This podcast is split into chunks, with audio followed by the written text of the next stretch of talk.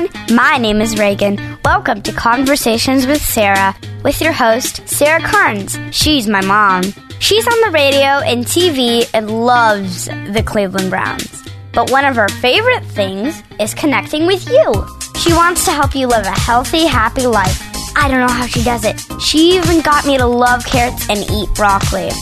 Thanks for listening.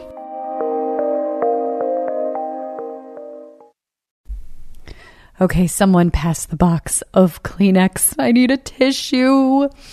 I have been watching old home movies. How many of you listening right now have old VHS tapes or the little VHS that we had in the 90s? I don't even know what they were called. Or any type of old film sitting in your basement and maybe you don't even remember what is on them? Well, that was me. And I've been meaning and meaning to get my film digitized and my VHS digitized and put on the cloud to be able to to watch and view and I don't know. I don't like VHS. They're so old. I don't want them to, you know, get so old they're not even playable anymore. So I'm like, finally, I'm going to do this. Um, I found this company right here in Northeast Ohio called EnjoyAgain.net enjoyagain.net. First of all, it was fabulous. Those of you who are Browns fans, it's uh, Brian Hoyer's dad, who used to be a quarterback here in Cleveland, and he is the nicest, best guy. Um, I gave him like 14 old tapes and VHS, all the way back to when I was little in the 80s to my oldest daughter, who was little in the early 2000s, who had never seen herself as a baby before. And it was just it was crazy. I actually did it for my dad for Father's Day this year because dad doesn't need another tie. and I just feel like I always get him the same thing. So I'm like, I'm going to take some of these old movies from the 80s of me and my dad when I was little and get them digitally done so he can watch them again. We can all watch them together. And I couldn't wait for Father's Day. They turned out so incredible that I had to give them to him early. And he loved it. It was so cool to be able to watch those with him. But um, the cool thing about enjoyagain.net was that um, Axel Hoyer is his name. He actually comes to your home, picks up all your movies. He puts them all on DVD, puts them all on a thumb drive, and he puts them on a cloud drive. And then he'll actually drive back all of your movies. So, like, it's kind of, I don't know, I just thought it kind of was weird to send all of my movies off somewhere to a place I didn't know. And, what if something happened? And it was just nice and personal. And I just loved it. And he really was the best guy. And boy, lesson learned to make and take lots of video for your kids. My daughter Reagan, my youngest, she was just so excited to see all these home movies, but she looked up at me at one point and was like, Mom, I can't wait to show my kids all my old home movies. And in that moment, I just knew, oh, this was so worth it to get all of this done. So many rushing memories. And here was the other crazy thing. I've been reading and learning a lot about memories and how we remember things, and sometimes we don't remember them exactly how they were. Well, it's very true. I have a couple fond memories of me and my dad. And when I watched back some of these home movies, those were the memories I had. And just seeing them in more detail, and it was like, oh, that wasn't exactly how I remembered it. It it was very cool to see. So enjoyagain.net. I highly recommend you getting it done. And by the way, it's super affordable and he just does a great job. Okay, before we get in to, to today's episode, I wanted to talk about those memories because I think it's so important to preserve those. I know I am pretty nostalgic, but I do think it's important to preserve the memories that we have and just always keep them for our kids.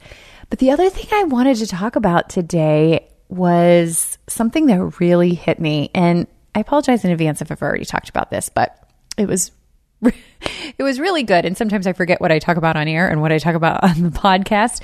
But I've always been a person that just is really busy. We're all really busy, right? And I have had this like badge of honor sometimes of like doing it all and multitasking and keeping it all together. And I was listening to someone talk recently, and I don't even remember who it was. They were a successful, uh, I think, screenwriter in Hollywood or, or something like that. I don't even remember their name. But on the interview, the person asked them, you know, how do you do it all? You know, you're you're this Hollywood screenwriter, you're a mom, you're a wife, you're a daughter. You're like, how do you keep up with things? How do you do it all? And this is the first time I've ever heard someone answer like this. She said, I don't. And it kind of just caught me off guard for a second. And she said, I, I don't do it all. It may look like I'm doing it all, but I'm not doing everything successfully. That means if I'm really succeeding at work and hitting stuff out of the park, I'm probably failing at home some. If I'm being the rock star mom and, you know, getting dinner made every night and get the kids everywhere where they need to go and nothing is amiss at home, I'm probably failing some at work. There's just no possible way to do it all. It is a myth. I guess it's possible to do it all, just not successfully.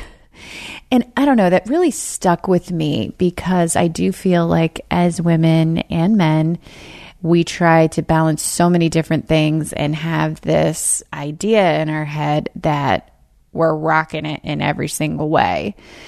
When sometimes we really have to pick and choose things in our life that we want to focus on. If it happens to be a big thing at work, then, you know, my family knows I'm going to need a little bit extra help at home. There's no way I can successfully be a rock star in every every way and event in my life. And for me that just helped me to think about that and to know that that I don't have to be perfect in everything I do. And that, you know what, if I'm going through a season in life where I just need to be home and focused on my family and not doing as much on social media, not doing uh, as much crazy additional work at work, then that's okay. That's the season of my life that I'm in right now. So maybe that'll help you too to think about that. We're we don't have to be a rock star in everything, and none of us can truly do it all. So today, uh, talking about those things, but also about um, talking about faith today. One of my favorite pastors for a long time now has been Pastor Alistair Begg of Parkside Church, right here in my hometown of Bainbridge, and very fortunate to have him so close by. He's um, a world renowned pastor um, leads Truth for Life, a wonderful, wonderful, inspirational uh, podcast and ministry to belong to, to listen to. So I highly recommend Truth for Life. Um, but the new book that he has out is called Brave by Faith God sized confidence in a post Christian world. And as soon as I saw the cover of this book and read you know the description i was like I, ha- I, have to read this book. And it's a very easy read by the way. And those of you who are quick readers could probably read it in a couple days or, or even faster if you're a speed reader. But it really talks about and gives some parameters of what's going on with the world and as christians how we can live in it with having faith the god-sized faith that we need to have. And it really takes you through um, the story of Daniel in the Old Testament.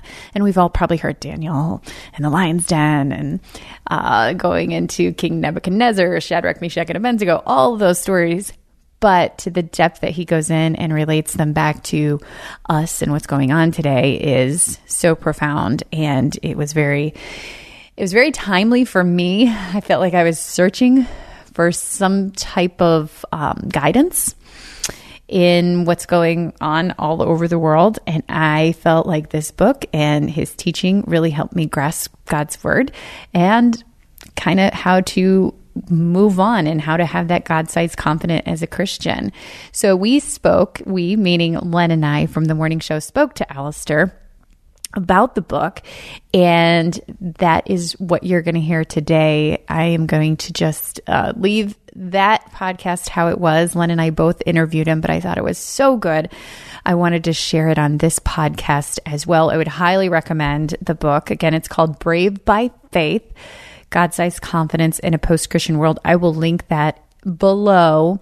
Um, I'll also leave the information for the uh, transferring all your home movies because I do think that's a great idea. And before Father's Day, I think it's a really, really awesome idea or for any occasion. So I'll link both of those below. Oh, and I almost forgot. I got to give a shout out to Daisy K Cake Pops. Alistair and the team over at Truth for Life are going to be getting some customized cake pops. I always send them to all of my guests as just a thank you for being on Daisy Cakes. She's local, but she ships all around Northeast Ohio. These amazing, even gluten free cake pops, um, good for any occasion. It's it's just wonderful. So you can check out her website. It's Daisy Cakes, but it's D A I S Y C A K dot E S. She's on Instagram and Facebook and all of that all that good stuff. So I hope you enjoy this episode with Pastor Alistair Begg. Thank you so much for joining us today, Pastor Begg. Well, thank you for inviting me. It's a privilege. Oh, I'm so excited to talk about this because my friends and I, we have these discussions all the time. Len and I talk about this stuff on, um, off air. And it, it, during one of the services, after I saw it pop up, this book called God Sized Confidence and Post Christian World, I'm like, that's what I need. That's what I need right now. And I read the book and it really was exactly what I needed. I feel like you answered some of the questions that have been rolling through my mind as a Christian and my friends' minds. So I want to start off just a baseline here. Tell us about the book, why you decided to write it. I think what stands out to me a lot is that we typically hear the live by faith, walk by faith, but this book is called Brave by Faith. So kind of talk to that and why you decided to write the book. Well, um, first of all, I did, I tried to expound Daniel, uh, all the chapters of Daniel, um, some years ago here. And uh, some of it was good and some of it was not so good. Uh, but somebody said the, the good parts might be worth considering as a, as a possible uh, book project.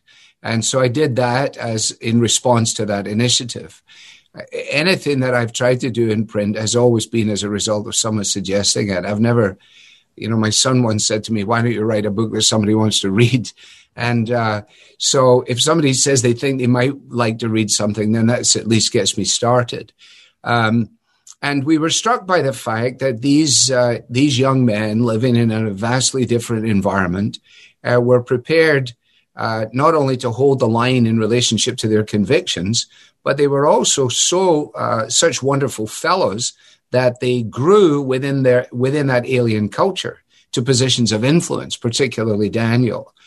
And so for him to live by faith, it was essential that he was going to have to be brave uh, because he was uh, threatened by the surrounding circumstances, even to the point of his of his own uh, life. And although we are not at the present time, at least in the States, um, in jeopardy of our own lives, we are increasingly threatened by a culture that is seeking to not simply undermine the things we believe, but to oppose them. And unless we are prepared to be brave, then we're probably going to collapse in the in the onslaught that is uh, before us. Uh, the book of Daniel was written thousands of years ago. People who are watching and listening to us right now, to varying degrees, may have a little familiarity with Daniel or maybe not at all. So, if you could kind of connect those dots, uh, ancient Babylon compared to where we live today, these men who lived bravely uh, by God's standards thousands of years ago, how do you connect it? Because it, it seems like it could have been written today, really, the book of Daniel. Yeah. Well, that's one of the features. That's the fascinating thing about the Bible. You know, uh, Paul at one point in writing to the church at Rome says the things that were written in the past were written for us so that through endurance and the encouragement of the scriptures, we might have hope. So, in other words, the idea of a sort of uh, chronological arrogance, which is part and parcel of life today, which says, since we were born later than you, we understand things in the way that you old fogies don't understand them. So that uh, the idea that that we could really learn something from history and certainly from biblical history is is not uh, largely accepted.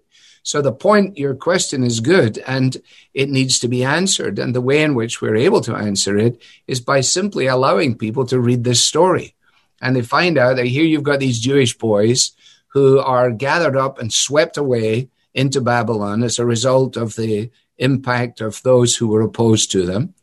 What their parents thought about it, we don't know because we're not told.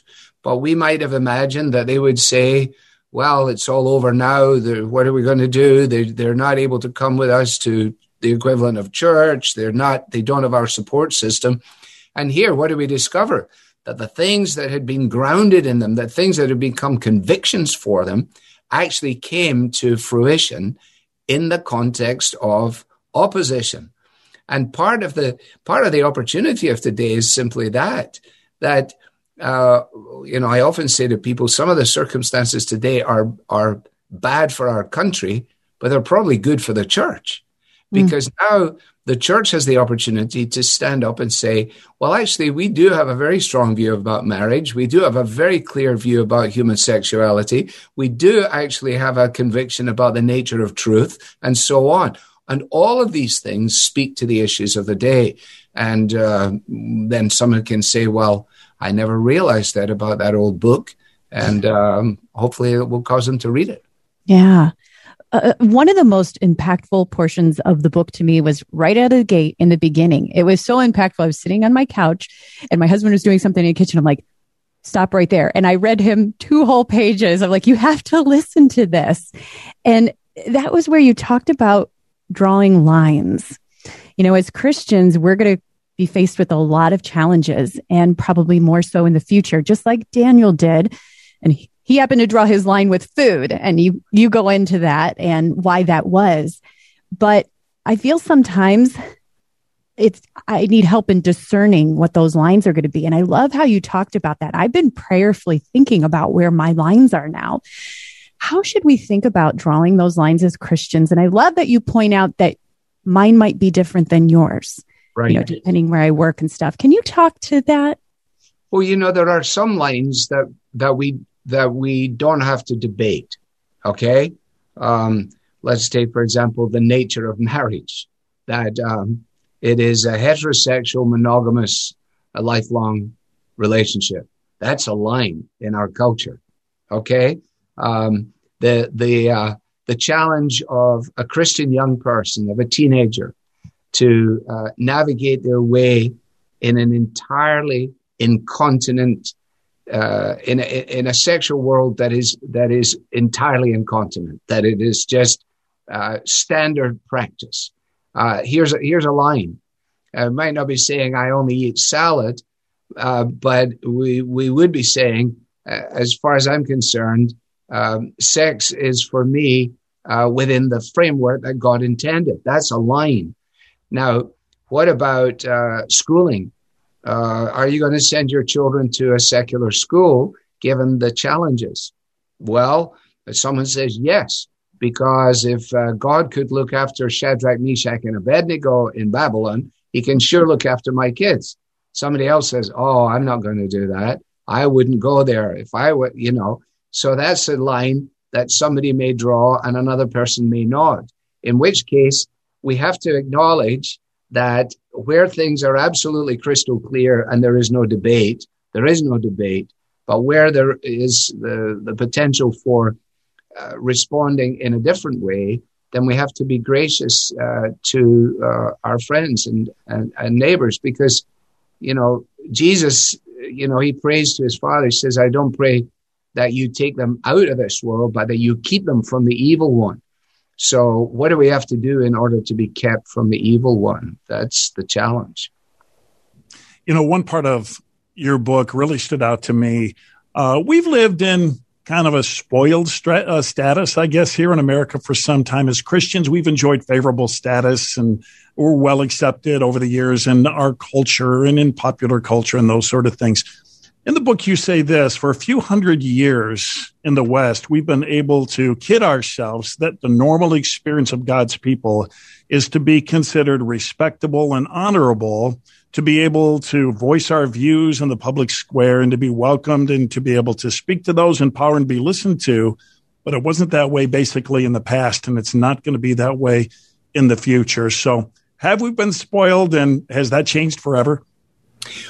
Well, uh, yeah, we have been a little spoiled, I, I think. Uh, um, you know, I came here in '83. We were on the the high tide of uh, Jerry Falwell and the moral majority, and we seem to be gaining in ascendancy.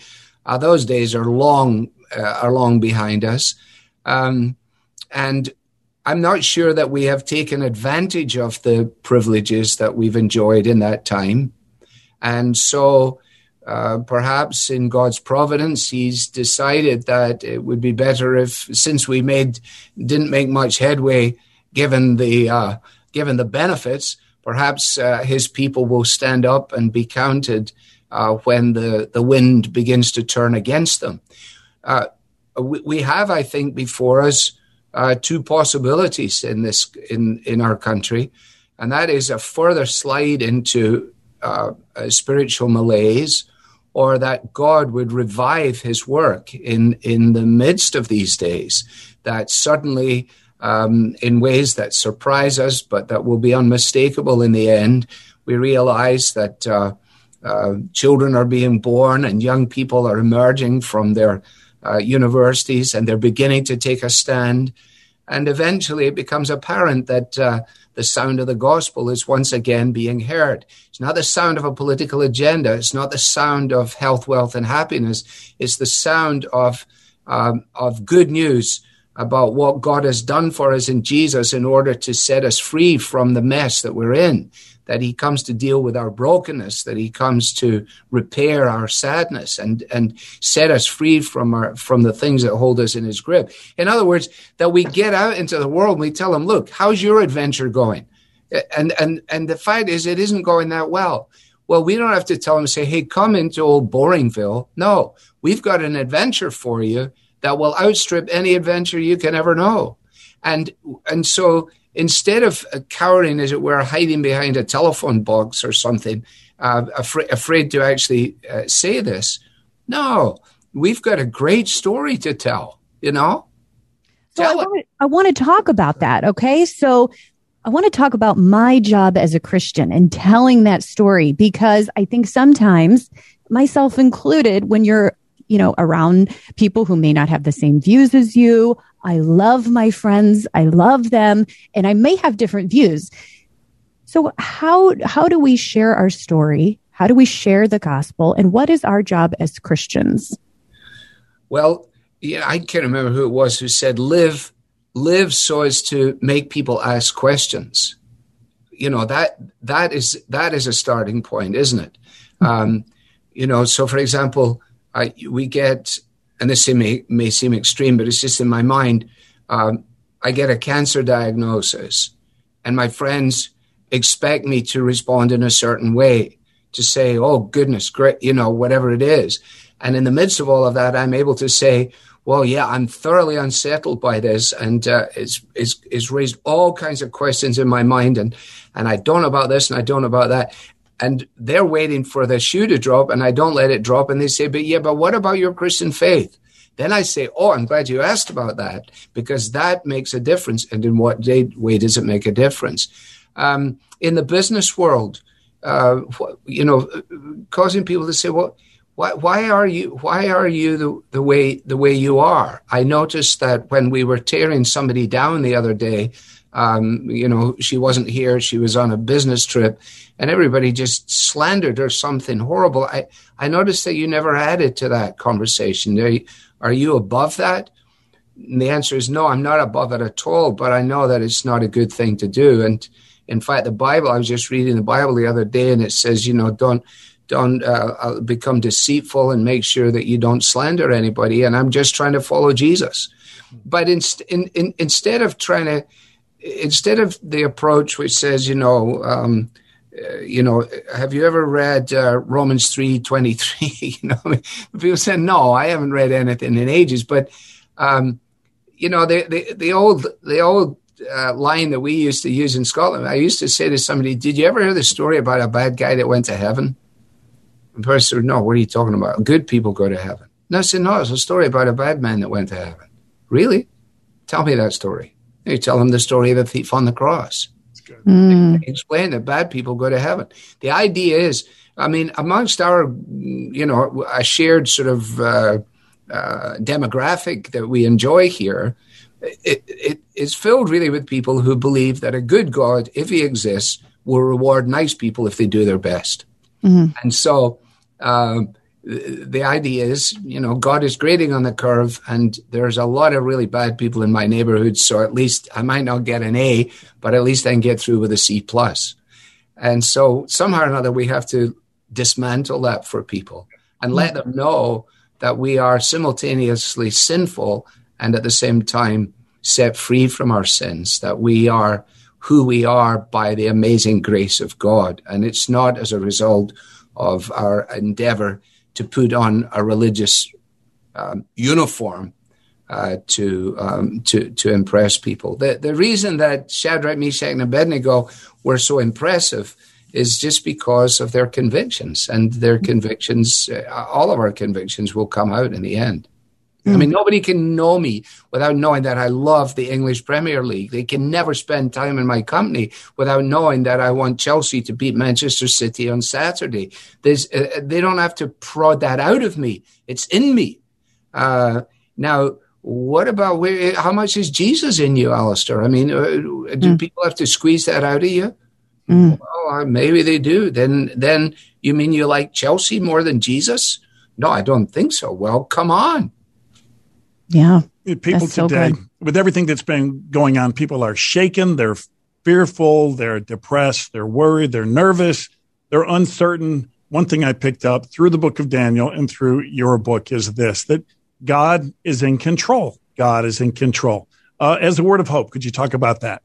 Yeah, sure.